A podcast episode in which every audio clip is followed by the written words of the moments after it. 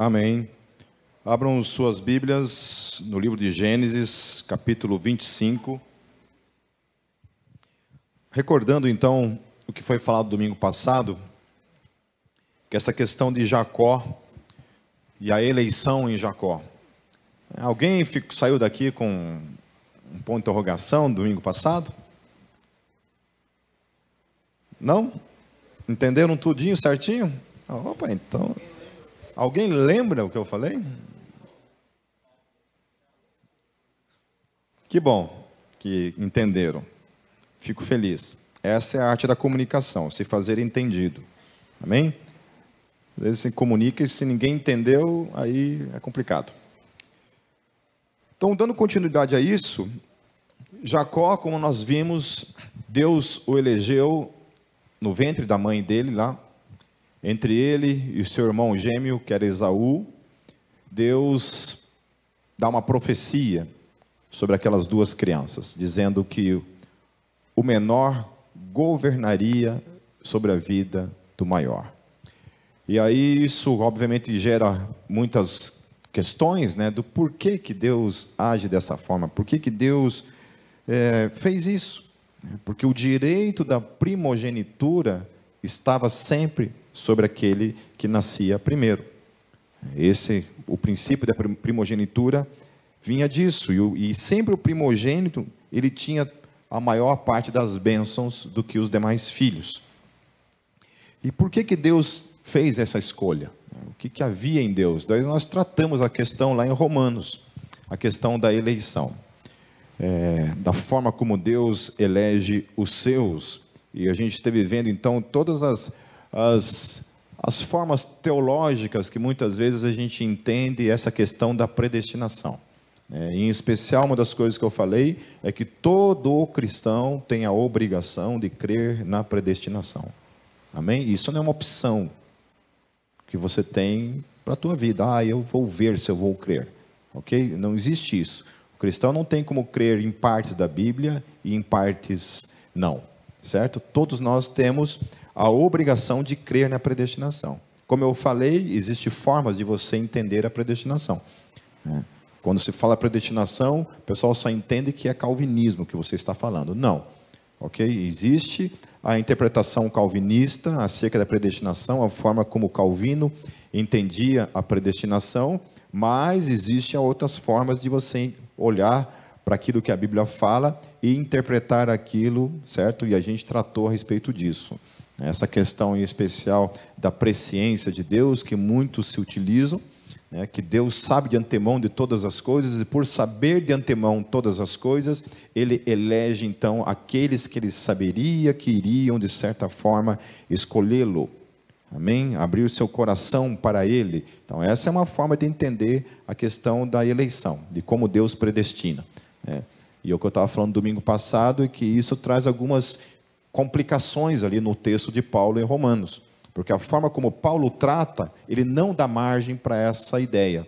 Ok? Ainda que eu sei que muita gente acredita e né? Eu estou na vantagem de estar aqui com o microfone na mão, então você tem que ficar quietinho aí, ouvindo eu falar né, você não pode contestar, mas ainda que eu saiba que existem pessoas que vão a fundo nisso e defendem isso categoricamente, eu estava explicando para vocês domingo passado né, a, a questão do choque que isso, isso traz e que não faz muito sentido à luz daquilo que Paulo fala em Romanos.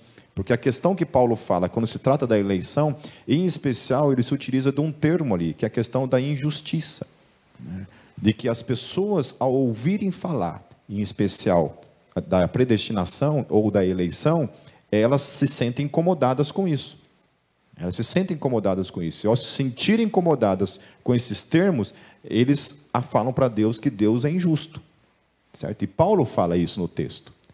É a lógica. É a lógica daquilo que ele está falando. O sentido é esse mesmo. Aquilo que ele está falando, o propósito daquilo, daquilo que ele está falando, justamente é despertar no coração humano esse senso de injustiça para com Deus. É isso, porque senão não tem sentido algum. Né?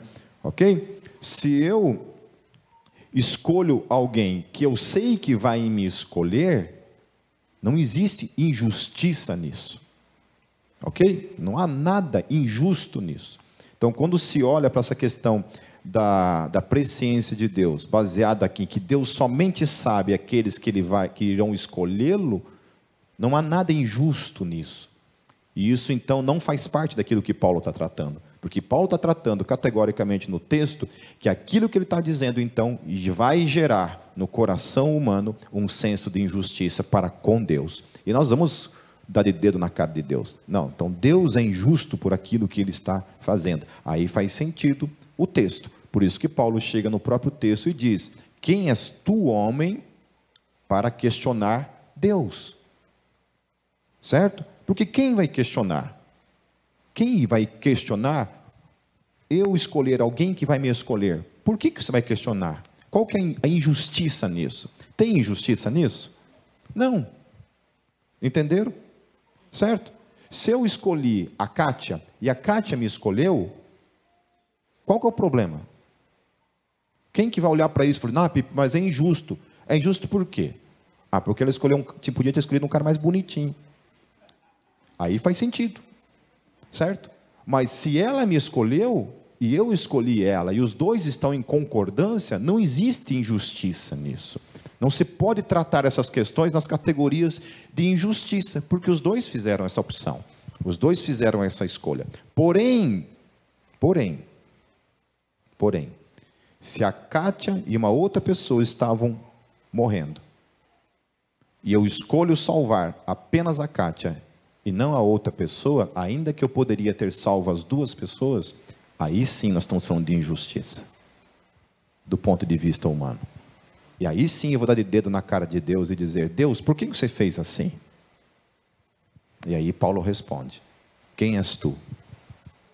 para questionar Deus. Acaso aquele que criou os dois não tem o poder para criar um para honra e um para desonra? Esse é o choque daquilo que Paulo está falando. Aí as pessoas vão dizer assim: ah, mas Pipe, mas isso é calvinismo. Eu falei: não, isso não é calvinismo. Isso é Bíblia Sagrada. Amém? Isso não tem nada a ver. Porque hoje em dia, assim, qualquer Toda vez que você fala sobre predestinação, as pessoas já pejorizam, para não dar mais continuidade à discussão, já pejorizam dizendo isso é calvinismo. E aí acabou a discussão. Como se aquilo que está sendo falado não fosse Bíblia antes de ser qualquer coisa que Calvino diz. Amém? Certo? Amém? E a doutrina da eleição, ela é um pedacinho dentro de tudo aquilo que o calvinismo fala. Então as pessoas rejeitam o calvinismo como um todo por causa de uma parte daquilo que discordam. E como eu falo, eu sempre, eu sempre gosto, meus queridos, de colocar aquilo que eu creio na mesa para debate. Não tenho medo de debate. Sabe? Não tenho medo. Eu já falei que, que se não fosse uma pessoa ter intervido no debate, hoje eu era testemunho de Jeová. Eu já falei isso. Que o, o, o, o debate mais ferrenho que eu tive na minha vida foi com o testemunho de Jeová. Sempre batia no peito. Vem em mim. Se, bate, se um testemunho de Jeová bater na porta da minha casa, eu mando entrar, senta aqui. Sempre bati no peito em relação a isso. Até o dia que atravessei com um que era o demônio. O cara manjava muito. O cara sabia de coisas assim que eu não tinha nem conhecimento na minha vida a respeito da Bíblia, a respeito de traduções, a respeito de coisas ali que eu não desconhecia. E aí comecei um debate com o cara. A minha sorte foi que o debate foi realizado dentro de uma comunidade e que tinha outros apologetas que estavam ali. E aí, graças a Deus, obrigado Jesus, apareceu um outro apologeta que o cara era PhD em refutar o testemunho de Jeová. E aí o cara pegou o testemunho de Jeová lá e destruiu todos os argumentos que o cara utilizava ali. Foi lindo, foi lindo. Né? É. Se eu fosse, se eu não fosse hétero, eu casava com ele. Mas, então é isso, eu sempre gosto de colocar essas questões assim, meus queridos, porque, é, deixa eu falar uma coisa para vocês, em 99,9% dos púlpitos no planeta Terra, em todas as igrejas, se fala todo domingo sobre livre-arbítrio de modo incontestável. E todos aplaudem isso. Se uma igreja na face da terra se propõe a falar sobre a eleição e a predestinação, ela é apedrejada, como se estivesse falando uma coisa herética. Só que aqui não. Aqui não. Se é uma verdade bíblica, a gente vai falar. Aí você vai ai, Pipe, mas eu não gosto de ouvir falar sobre isso. Querido, eu também não gostava. A primeira vez que eu me deparei com as, com as doutrinas da, da, graça, eu entrei em crise. E eu quero que você entre em crise também, em nome de Jesus. Sabe? Você imagine um cara que está dentro de um seminário, nunca tinha ouvido falar sobre isso, e de repente me deparo com as doutrinas da graça. E aí, querido, fiquei meses em crise. Em crise. Porque eu achava que o domínio estava sobre mim que eu tinha o controle de todas as coisas no que diz respeito à salvação. E aí, quando eu descobri que eu não tinha controle algum sobre isso, e graças a Deus eu não tinha o controle sobre isso, e que esse controle pertencia a Deus. Amém? Vá lá no Facebook, entra na comunidade Golgo, tá lá e você pode escutar a pregação do domingo passado. E vamos em diante então. versículo 24 do capítulo 25. Capítulo 25 de Gênesis, versículo 24 diz assim em diante: Ao chegar a época de dar à luz, confirmou-se que havia gêmeos em seu ventre. O primeiro a sair era ruivo, e todo o seu corpo era como um manto de pelos. Por isso lhe deram o nome de Esaú. Era o Alex ali. Assim. Depois saiu seu irmão com a mão agarrada no calcanhar de Esaú, pelo que lhe deram o nome de Jacó. Tinha Isaac 60 anos de idade quando Rebeca os deu à luz. Eu acho interessante essa descrição. Eu fico imaginando, né, cara, nascendo um bebezinho ali, um bebezinho agarrado no calcanhar do irmão, assim, ó, é, a parteira ali provavelmente puxando né, os bebês para fora e sai um agarrado no calcanhar do irmão. Tipo assim, não, miserável, eu primeiro, né? Claro que ele não tinha consciência alguma, ele não tinha consciência alguma de que Deus já havia eleito ele para governar sobre a vida do irmão. Mas é interessante esse instinto em Jacó desde o ventre da mãe dele. Né? Esse instinto de que algo nele queria a primazia, que ele valorizava a primazia. E depois nós vamos ver isso se manifestando de outras maneiras. Mas ele estava ali, ele se agarra no calcanhar do irmão na hora de nascer. Eu achei incrível isso. A gente lê isso, a gente passa por cima disso, mas a gente não entende o poder disso, o que está por trás daquela criança, daquele bebê que está ali. É, por nascer e de alguma forma ele luta para nascer primeiro, mal sabendo ele de que era para ele nascer por segundo, porque Deus já tinha feito, já tinha profetizado um projeto para a vida dele. Os meninos cresceram, Esaú tornou-se caçador habilidoso e vivia percorrendo os campos, ao, ao passo que Jacó cuidava do rebanho e vivia nas tendas. Isaac preferia Esaú, porque gostava de comer de suas caças. Rebeca preferia Jacó. Certa vez, quando Jacó preparava um ensopado, Esaú chegou faminto voltando do campo e pediu-lhe: Dê-me um pouco desse ensopado vermelho. Aí, estou faminto. Por isso também foi chamado Edom. Respondeu-lhe Jacó: Venda-me primeiro o seu direito de filho mais velho. É, há duas coisas em relação a, essa, a esse episódio é que possivelmente esses dois cresceram sabendo daquela profecia, daquilo que Deus havia dito a respeito deles, de que o menor, aquele que nascesse por segundo, iria governar o maior. Então eles tinham essa consciência, cresceram nesse ambiente, conscientes disso. O quanto eles ignoravam isso, eu não sei. Talvez Esaú ignorasse isso, mas Jacó estava ali na, né, ainda agarrado no calcanhar do irmão. Né? Provavelmente ele cresceu assim, arrastado né, no calcanhar do irmão. Mas ele estava ali, na cola, esperando a oportunidade, e agora a oportunidade se apresenta. A primogenitura de Esaú é colocada na mesa em negociação. Como eu falei para vocês, a primogenitura sobre um filho implicava de que ele teria a maior parte das bênçãos e dos bens que viriam da parte do pai. E a segunda coisa que eu acho poderoso nisso, meus queridos, é que o próprio Deus estava ali, em oculto, movimentando as peças do tabuleiro daquela história. Ou não? O que vocês acham? Hã? Como é que é assim? Quando Deus fala algo acerca de algo que irá se cumprir, vocês acham que ele falou isso somente por ter esse conhecimento de antemão? Ou porque isso vai acontecer porque ele determinou que assim fosse que acontecesse? Hum? As duas coisas. Mas ele sabe de antemão porque ele sabe que aquilo que irá acontecer, irá acontecer segundo a sua vontade. Então é Deus movendo aqui as duas coisas. Lá no versículo 32, disse Esaú: Estou quase morrendo. De que me vale esse direito?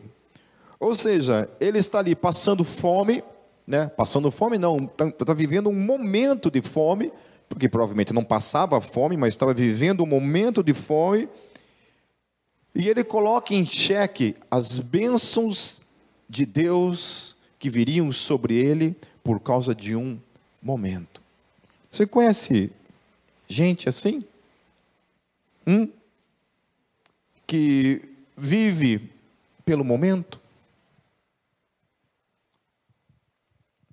Que negocia as bênçãos de Deus, a sua primogenitura, o projeto de Deus, pelo momento? Hum? Quantas vezes eu estou falando de mim mesmo? Eu não estou falando que eu conheço alguém. A gente tem esse negócio, ah, eu conheço não um cara, né? A gente sempre fala isso para disfarçar que estamos falando da gente mesmo.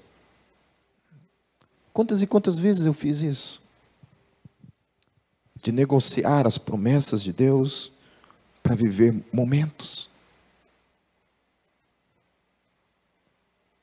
Quando a palavra de Deus nos ensina dizendo assim que buscar em primeiro lugar o reino de Deus e a sua justiça, as demais coisas vos serão acrescentadas.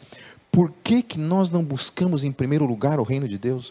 Por que, que nós estamos sempre colocando as demais coisas em primeiro lugar ao invés das coisas do reino em primeiro lugar. Eu posso dizer, meus queridos, que os melhores dias da minha vida e anos da minha vida que eu vivi na minha vida foram as vezes em que eu coloquei Deus em primeiro lugar. E as piores tragédias da minha vida, os piores momentos da minha vida, foi quando eu coloquei Deus em segundo plano.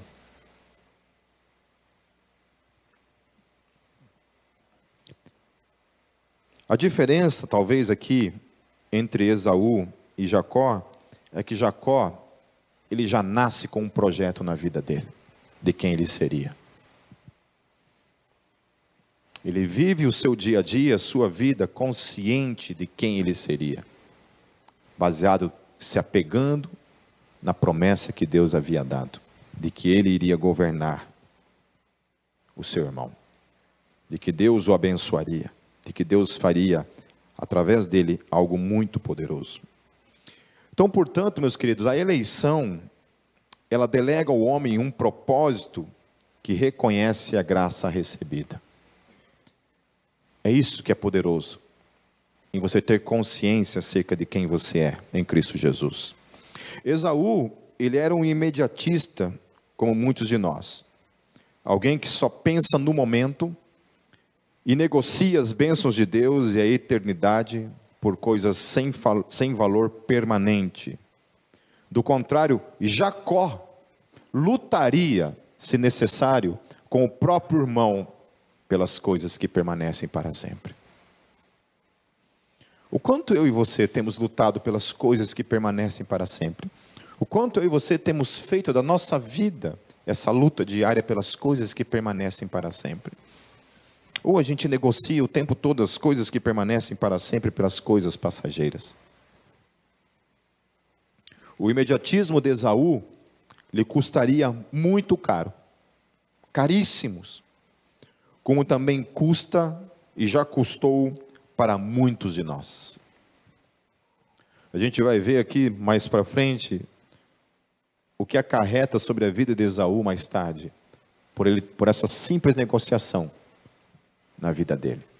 Ainda que Deus, meus queridos, eu creio que Deus está aqui movendo toda essa história, isso daqui, e ainda eu não estou afirmando que isso aqui está envolvendo questões de salvação, mas questões de um plano de Deus para com a vida de Jacó, ao invés da vida de, Esaú. Esaú parecia um cara desinteressado pelas coisas eternas. No versículo 33, Jacó, porém, insistiu: jure primeiro.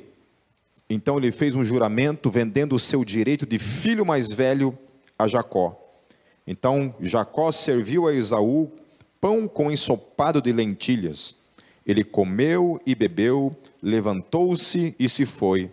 Assim Esaú desprezou o seu direito de filho mais velho. É por isso que a eleição também se faz necessária, meu querido. Sabe? Porque somente aquele que é eleito, aquele que é escolhido por Deus, aquele que recebe a graça da parte de Deus para crer, consegue permanecer e consegue lutar pelas coisas de Deus. Teve uma vez um cara que chegou para mim assim e falou assim: Pipe, eu vou parar de vir na Gólgota. Falei: É, querido, mas aconteceu alguma coisa? O que aconteceu? Falei: Não, cara, eu. Eu não. Sei lá. Não creio mais. Não acredito. Falei: É. Mas, ah, não sei, no começo assim, achei legal, tal, né? me empolguei com esse negócio de, de heavy metal, né, essas coisas, achei legal tal, mas, sei lá, eu não creio mais. Eu falei para ele assim, cara, mas posso te falar uma coisa? Você nunca creu. Você nunca creu de fato. E ele falou para mim assim: Eu concordo. Eu estava aqui por causa do, do movimento, né, da festa. É isso. Mas eu nunca criei de fato. Do contrário, eu conheço uma pessoa que tentou ser ateu. Ateia, na verdade, porque era uma menina. Era membro dessa igreja tal, e da noite para o dia, supostamente apostatou na fé. Fazendo faculdade, deu uma surtada e chutou o balde. E até briguei com ela na internet lá na época. E um tempo depois, essa pessoa me mandou um recado pedindo para conversar comigo. Eu marquei aqui na Gólgota e veio, a gente conversou. E essa pessoa falou assim para mim assim, Pipe, eu todos os dias eu tento negar Deus na minha vida. Eu bato no peito lá na internet falando e nego Deus na internet na frente de todo mundo mas eu não consigo deixar de crer na existência dele. Eu falo da boca para fora, eu tento na minha mente criar mecanismos para negar Deus. Mas algo aqui dentro de mim grita e crê e permanece crendo. Estava vendo o testemunho do o Nando Moura falando sobre essa questão da fé, da crença dele, independente se você considera ele crente ou não, estou falando só a questão de fé, de que ele fez todo esse processo do ateísmo para o teísmo, né, de que ele percorrendo esse caminho chegou um momento na vida dele que ele não, não conseguia mais ver sentido no ateísmo e que ele olhava para a fé e, e via mais sentido na fé do que na negação de Deus. Né? E no outro momento também eu estava vendo uma entrevista do, do, do Arthur, do Mamãe Falei, e ele falando na entrevista que ele é ateu, mas que ele sabe que a vida daquele que crê é infinitamente superior daquele que não crê. E que é estúpido uma pessoa bater no peito e sentir orgulho de não crer em Deus. Porque é trágico você perder alguém que você ama e você não ter esperança de um dia rever. É trágico você viver a sua vida, ele falando assim, é horrível. Não é uma vida feliz ser ateu. ele falando. Por isso que a eleição é necessária, porque se Deus não nos separa, meus queridos, a gente não consegue crer. Acontece isso. Ah, é um oba-oba, é legal, até senti uns arrepios assim. Uma vez num retiro da igreja presbiteriana, eu fiquei responsável pela parte de evangelismo para com todos os visitantes. Então teve a hora que era a ministração e eu fiquei do lado de fora com todos os visitantes assim. E eu apresentei o evangelho para eles. E no final eu fiz um apelo para quem quisesse confessar Jesus em suas vidas como Senhor e Salvador, e todos eles fizeram a oração de confissão. E no primeiro final de semana seguido ao retiro, a maioria deles, né, todos eles estavam na igreja, firme e forte. Uma semana depois estava metade, na outra semana metade da metade. E assim foi ficando um, dois, que era bastante. Billy Graham fala isso, que a equipe do Billy Graham fala isso, que durante os, os as as cruzadas evangelísticas, milhares de pessoas se convertiam, né? A gente costuma ver muitos relatórios, porque eu faço parte de uma missão chamada Steiger, a gente vê muitos relatórios acontecendo de milhares de jovens se convertendo na Europa. Né? E essas pessoas que voltavam depois para fazer as visitas nas casas, porque eram notados os nomes daqueles que recebiam Jesus em suas vidas, iam fazer uma visita para essas pessoas em suas casas e chegava lá, essas pessoas simplesmente diziam, eu falei assim, olha, foi um momento de emoção. Um momento de emoção apenas, mas eram convidados para fazer uma espécie de discipulado ou frequentar uma igreja? Não, não, não, não quero saber disso, não. Muito obrigado. E a grande maioria esmagadora. Então, eu, eu, o, que me, o que me consola nessa história de pessoas que deixam de crer ou nunca creram e vão saindo pelo, né, por outros caminhos, é que isso é bíblico. E que eu e você não devemos nos assustar com nada disso. Quando se fala de avivamento, por exemplo, é, a gente tem geralmente sim o, uma inclinação de pensar em avivamento no aspecto de multidões né, se convertendo. Né? O reino de Deus, de certa forma, se explodindo numericamente, com pessoas se convertendo por todos os lados. Né? Mas a gente nunca deve esquecer de algo que Jesus nos falou e nos deixou.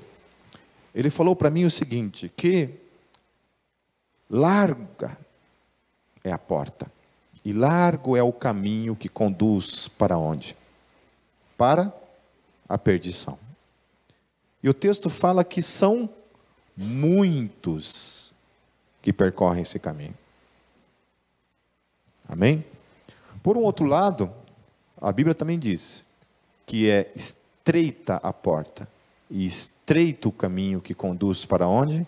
Para a vida eterna. E o texto diz que são poucos que o encontram. Eu não entendo por que, que é assim, meus queridos. Se eu fosse Deus, eu salvava todo mundo. Então, nas próximas eleições, para Deus, é, de repente eu vou concorrer para garantir o de vocês. Se bem que já tem teólogo aí garantindo o de vocês. Todo teólogo universalista, de certa forma, ele já garante o de vocês. Eu torço para os universalistas estarem certos. Certo? Principalmente eu. Sério. Se os universalistas estiverem certos, eu ficaria muito feliz. Porque aí, né, de certa forma, eu vou me salvar de tudo que é jeito. Certo? Não tem risco de Jesus chegar na hora e falar assim: olha, você não, cabeção. Certo? Porque a gente vai dar uma passeadinha lá no inferno, né? dá uma queimadinha, uma tostadinha, fica um pouquinho moreno e depois vai para o céu.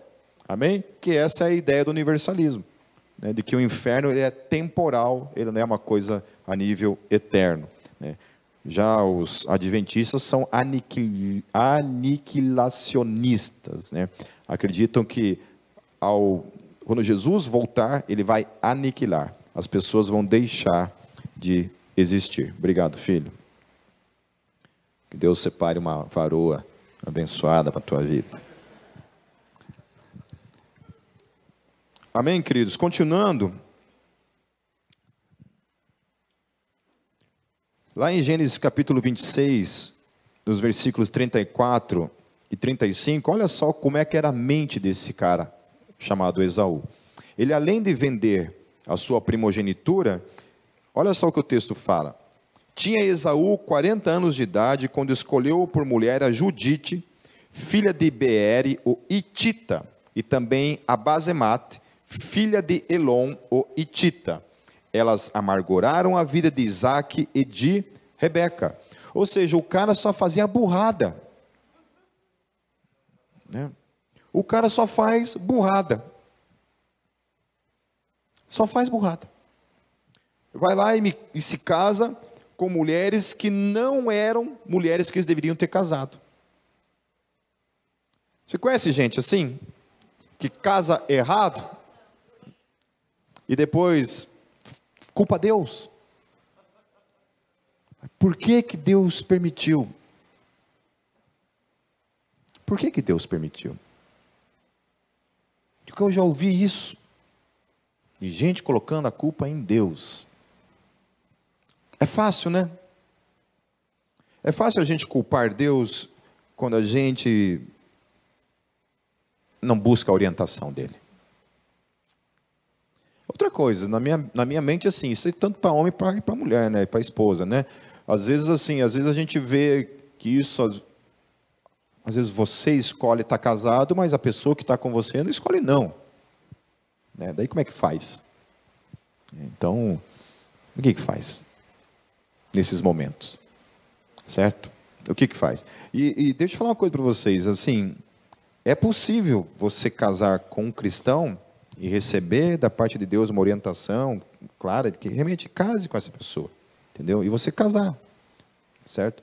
E em algum momento um dos dois pegar e querer pular fora, e, biblicamente falando, isso tem implicações, meus queridos.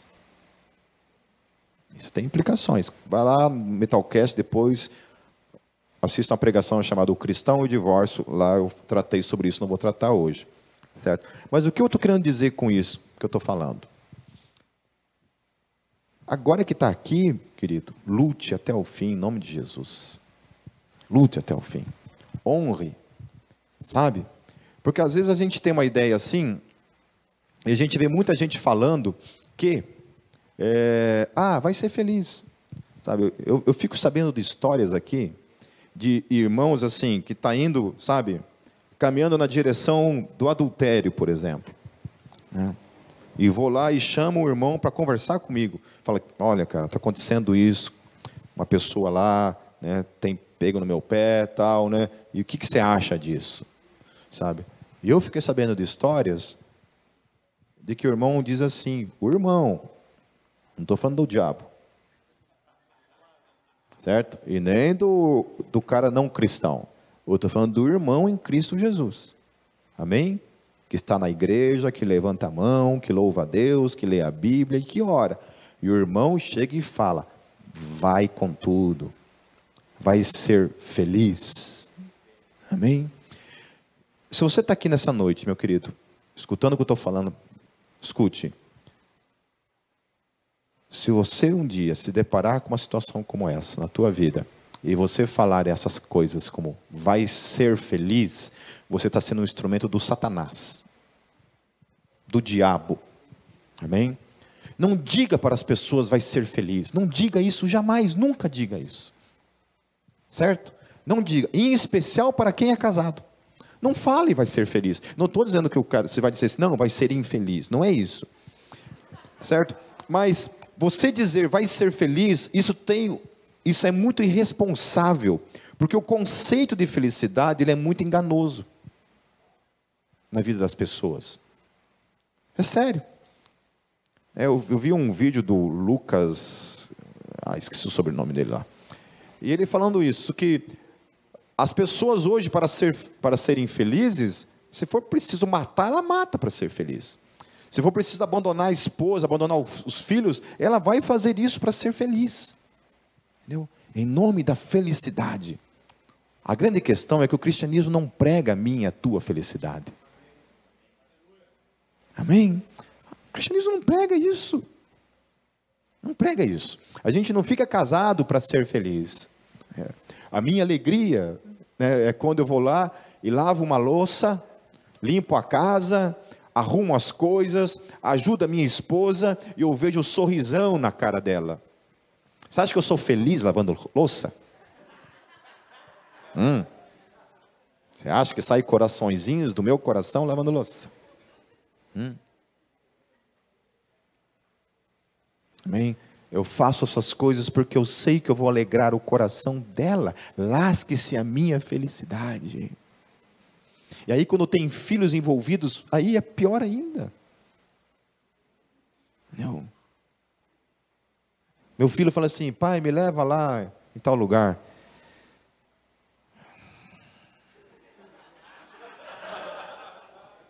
É. é. O, o, Gabriel ele teve uma, uma fase na, na, assim, na adolescência dele que estava meio que assim, desanimado com essa coisa de igreja, assim, né? E aqui na Gólgota não tem adolescentes, então estava sofrendo uma crisezinha. E ele foi convidado por uns amigos da escola a participar de uma célula numa outra igreja. E, queridos, olha, era terrível, assim, quarta-feira, sair de casa, levar ele na célula, aí depois, 10 horas da noite, sair de casa e buscar ele na célula, né? Toda semana ter que fazer isso.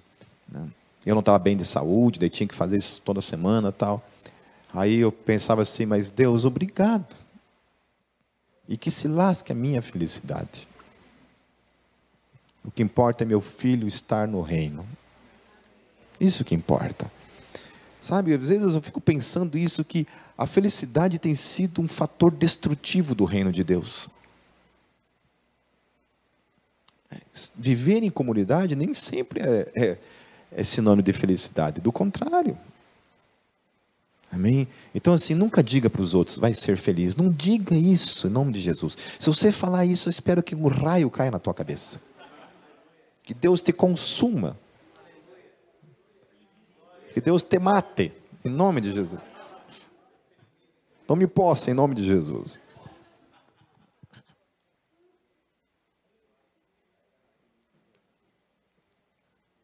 Então a gente vê, a gente percebe que na vida de Esaú, essas coisas, sabe, se transformavam em tragédia, pelo fato de que ele é um cara totalmente desinteressado pelas coisas de Deus. Enquanto que Esaú, por ser um homem eleito, alguém que Deus estava é, Falei, falei o quê? Mateus? Ah, Esaú, certo? Esaú não amava as coisas de Deus, enquanto que Jacó, por ser um eleito, Deus havia separado ele de todo um projeto de Deus na vida dele estava acontecendo. Graças a Deus por isso. Lá no capítulo 27, meus queridos, é, eu vou ler rapidamente a história, e aí depois a gente vai concluir. Em nome de Jesus. A partir do versículo 1: Tendo Isaac envelhecido, seus olhos ficaram tão fracos que ele já não podia enxergar. Certo dia chamou Esaú, seu filho mais velho, e lhe disse: Meu filho. Ele respondeu: Estou aqui. Disse-lhe Isaac: Já estou velho e não sei o dia da minha morte. Pegue agora suas armas, o arco e a aljava, e vá ao campo caçar alguma coisa para mim. Prepara-me aquela comida saborosa que tanto aprecio e traga-me para que eu a coma e o abençoe antes de morrer. Ora, Rebeca estava ouvindo o que Isaac dizia a seu filho Esaú. Quando Esaú saiu ao campo para caçar, Rebeca disse a seu filho Jacó: Ouvi seu pai dizer a seu irmão Esaú: Traga-me alguma caça e prepara-me aquela comida saborosa para que eu a coma e o abençoe na presença do Senhor antes de morrer. Agora, meu filho, ouça bem e faça o que eu lhe ordeno. Vá ao rebanho e traga-me dois cabritos escolhidos, para que eu prepare uma comida saborosa para seu pai, como ele aprecia. Leve-a então a seu pai, para que ele a coma e o abençoe antes de morrer. Disse, disse Jacó a Rebeca, sua mãe: Mas o meu irmão Esaú é um homem peludo, e eu tenho a pele lisa. E se meu pai me apalpar, vai parecer que estou, vai parecer que estou tentando enganá-lo, fazendo-o de tolo em vez de bênção. Trarei sobre mim maldição. Disse-lhe sua mãe: Caia sobre mim a maldição, meu filho. Faça apenas o que eu digo. Vá e traga-os para mim. Então ele foi, apanhou-os e os trouxe à sua mãe, que preparou uma comida saborosa, como seu pai apreciava. Rebeca pegou as melhores roupas de Esaú, seu filho mais velho, roupas que tinha em casa, e colocou-as em Jacó, seu filho mais novo. Depois cobriu-lhes as mãos e a parte lisa do pescoço com as peles dos cabritos. E por fim entregou a Jacó a refeição saborosa e o pão que tinha feito. Ele se dirigiu ao pai e disse: Meu pai. Respondeu ele: Sim, meu filho, quem é você? Jacó disse ao seu pai: Sou Esaú, seu filho mais velho. Fiz como o Senhor me disse. Agora sente-se e coma do que cacei, para que me abençoe. Isaac perguntou ao filho: Como encontrou a caça tão depressa, meu filho? Ele respondeu: O Senhor, o seu Deus, a colocou no meu caminho. O cara não era só mentiroso, o cara colocava Deus na jogada também, né? Esse aqui é esperto. É, é, é, o, é o, tal do Deus falou, né? Pipe, Deus falou comigo que eu tenho que fazer isso. O que, que você acha? O que, que você acha? Cara, quando você fala para mim assim, Deus falou comigo, ninguém tem que achar mais nada. Amém? Certo? Então nunca faça esse tipo de coisa. Nunca chegue para mim em especial, que vai levar uma cadeirada. Amém? Não chega assim, Pipe, quantas vezes eu ouvi isso? Gente que fala assim, Pipe, Deus falou comigo, o que, que você acha? Eu falei, eu não acho nada, querido. Deus falou, falou, então o que, que eu achar ou deixar de achar vai mudar alguma coisa? Amém? E se fosse você, nem ficava perguntando muito por aí. Que isso denota falta de fé, de que ele falou. E se ele ficar bravo com você, o bicho vai pegar para o teu lado. Qual é o estava? Versículo 21. Então Isaac disse a Jacó: Chegue mais perto, meu filho, para que eu possa apalpá-lo e saber se você é realmente meu filho Esaú. Jacó aproximou-se do seu pai Isaac, que o apalpou e disse: A voz é de Jacó, mas os braços são de Esaú. Não o reconheceu, pois seus braços estavam peludos como os de Esaú, seu irmão, e o abençoou. Isaac perguntou outra vez: Você é mesmo meu filho Esaú? E ele respondeu: Sou. Aí Continua toda a história. Vamos pular aí agora, lá no versículo 32. Aí perguntou-lhe seu pai Isaac, aí já é Esaú na cena: Quem é você? Ele respondeu: Sou Esaú, seu filho mais velho. Profundamente abalado, o texto fala. Isaac começou a tremer muito e disse: Quem então apanhou a caça e a trouxe para mim? Acabei de comê-la antes de você entrar, e a ele abençoei, e abençoado ele será. Eu acho poderoso isso nessas palavras de, de Isaac, que é esse poder da bênção que os pais têm sobre os filhos. Por isso que pais têm que ser totalmente cuidadosos naquilo que fala sobre a, a, a respeito dos filhos. Amém? Sabe, abençoe a vida do filho, ore por ele, abençoe em nome de Jesus. Eu faço isso sempre pela vida do meu filho. Oro por ele, abençoe em nome de Jesus. Amém? Ore, porque eu já vi gente amaldiçoando vida de filho. E aí, meu querido, aí é só Deus mesmo para intervir e fazer algo milagroso. E aí o que o, que o texto está falando é que agora não tem mais volta. Uma vez que ele abençoou, que aquelas palavras, aquela profecia foi direcionada para a vida de Jacó, não tinha mais como ser roubado. Tamanho é o poder das palavras de um pai na vida de um filho. Por isso que nós devemos tomar todo o cuidado. Quando Esaú ouviu as palavras de seu pai, deu um forte grito e, cheio de amargura, implorou ao pai: abençoe também a mim, meu pai. Sabe, às vezes eu olho para esse texto, eu procuro trazer esse texto para dentro do, de uma realidade da parousia, de um momento em que não tem mais como voltar atrás.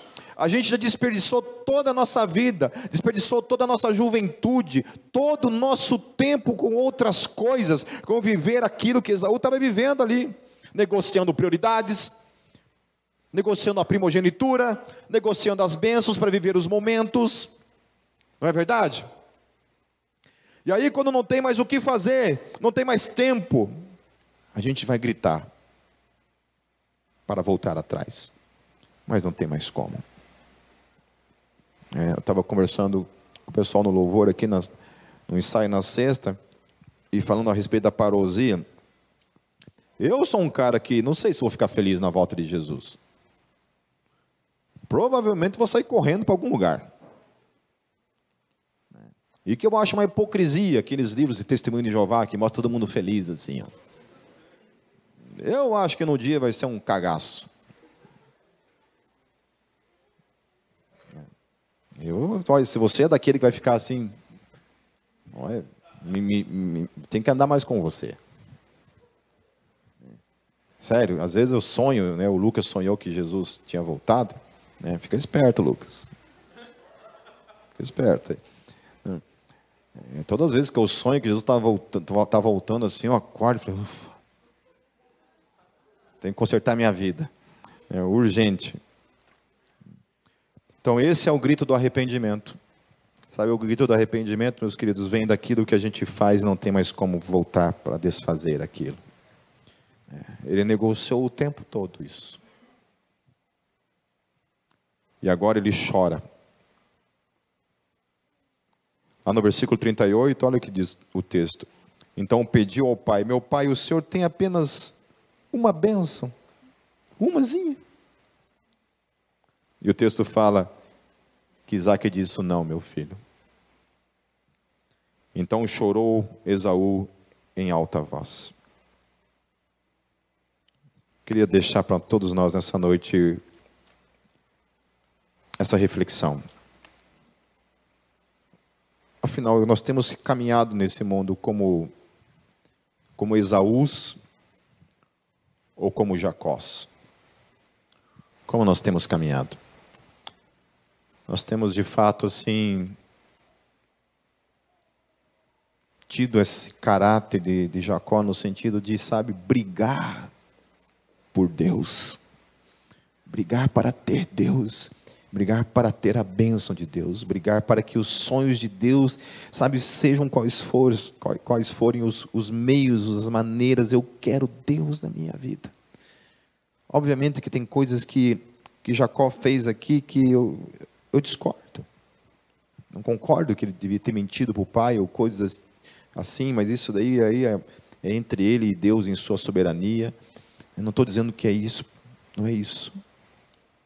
Não é enganar, não é isso, mas, querido, é lutar por aquilo que é permanente, aquilo que é eterno, ao invés de negociar as coisas de Deus por aquilo que é temporário, que é fútil, que não tem valor. Amém? Amém? Quer ver o teu casamento sendo uma bênção? Busque em primeiro lugar o reino de Deus. Quer ser uma bênção? Você sente que você não tem sido uma bênção? Busque em primeiro lugar o reino de Deus. Não negocie. Não negocie. Para que amanhã você não chore por não ter mais tempo para ser aquilo que Deus deseja que você seja. Amém? Faça de 2020, meus queridos, façam de 2020 um ano de busca, um ano cheio do Espírito Santo. Amém? Para que a gente possa colher daquilo que Ele tem para cada um de nós, em nome de Jesus. Vamos orar. Senhor Deus, obrigado pelo Teu Espírito que fala ao nosso coração.